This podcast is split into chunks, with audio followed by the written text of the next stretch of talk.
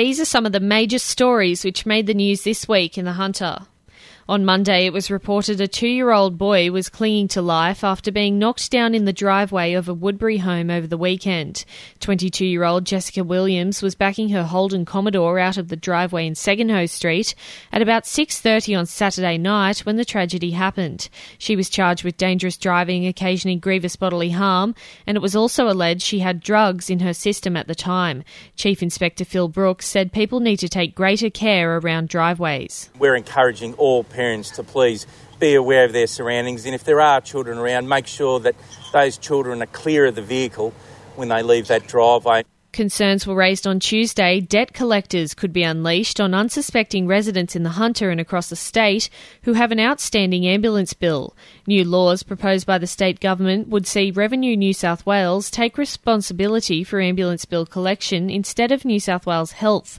Shadow Services Minister Clayton Barr labelled the move an extremely tough and heartless approach. If ambulance fees are going to be collected in a really aggressive manner by uh, Revenue New South Wales, then we run the very likely possibility that people injured and in need of medical assistance will choose to not have an ambulance attend to them because they have enormous fears about the fee and charge that might be imposed on them.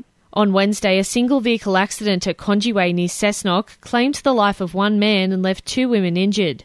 Just after 1am Wednesday morning, emergency services were called out to Congewai Road, where they found a Toyota Corolla had crashed into a tree. The man, aged in his 20s, died at the scene, while the 28 year old female driver and another 25 year old female passenger were taken to the John Hunter Hospital. Residents were advised to cover up and lather the insect repellent on on Wednesday, as a wave of mozzies was predicted to hit the hunter this Easter. The substantial amount of rain and king tides following a dry summer is providing the ideal climates for the salt marsh mosquitoes carrying harmful viruses. Dr. David Durrheim from Hunter New England Health said people need to watch out for the symptoms of mosquito related disease. So, Ross River and Barmah Forest viruses are transmitted by both the salt marsh mosquitoes as well as freshwater mosquitoes that uh, will be peaking over the next couple of weeks. And they cause a flu like illness with severe muscle aches, headaches, um, skin rash potentially, but also their most prominent feature is incapacitating joint pain. It was revealed on Thursday two Newcastle bus commuters had been given an exclusive ride to their destination after their scheduled service failed to show up. Charlestown MP Jodie Harrison said the unusual incident happened on February 23 when a bus failed to arrive at Broadmeadow Railway Station. An out of service bus was used instead to take the pair to their destination at Redhead, and Jodie Harrison said it may not be an isolated incident. I raised in my notice of motion in Parliament uh, that the government needs to come clean on how many times this is happening.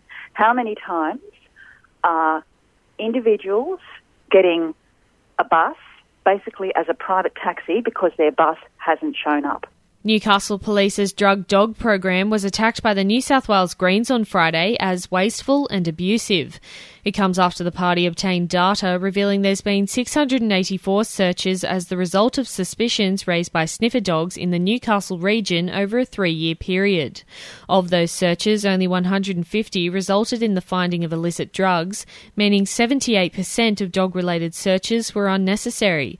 Greens MP David Shoebridge said the searches are invasive and embarrassing. Well, when you talk to people who have been the subject of a drug dog search, it's often happening on a train and they are literally pulled from their seats. All of the regular commuters they share the train with observe them. They're taken by police, surrounded by police with a dog and then patted down and searched in public. It's a deeply humiliating process. And to think that police are doing it on the basis of a drug dog indication that three out of four times is wrong goes to show what a, a pretty gross abuse of civil rights the drug dog program is.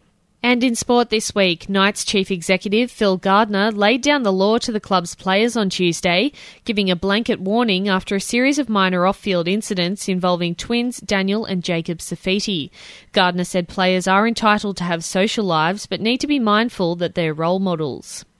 On Wednesday, Newcastle Jet stars Andrew Nabbout and Dimi Petratos were officially confirmed to play in the 26 man Socceroos squad this month. They're expected to play in upcoming friendlies against Colombia and Norway ahead of the 2018 World Cup. It was announced on Thursday superstar Jets marquee Ronny Vargas will make his long awaited return to the field this weekend against Wellington. Coach Ernie Merrick said he believes while he's confident Vargas is fully fit, he's being cautious with the playmaker. Physically, he's right. It's all about match sharpness, and uh, and when you ever, whenever you come back from an injury, there's always a chance of re-injuring something, and uh, the, the more we ease him in, the better. Knights coach Nathan Brown admitted on Friday he's no closer to knowing the solution to fitting both Connor Watson and Brock Lamb into the side. Both spent time during the opening game in the halves and at hooker. Brown said both have impressed in round one, but may switch things around again this weekend. Spoke to the staff after the game and a few people. I'm not sure if we got it perfect when we used him or not. Just because we won the game, I don't think that sort of highlights whether we did or didn't. But um, he certainly was good when he was out there, and Connor certainly did well when he was out there. He's a very different player, obviously, but you know, Connor's competitiveness and defence was great. And then he went to nine and took some pressure off Slade and was great.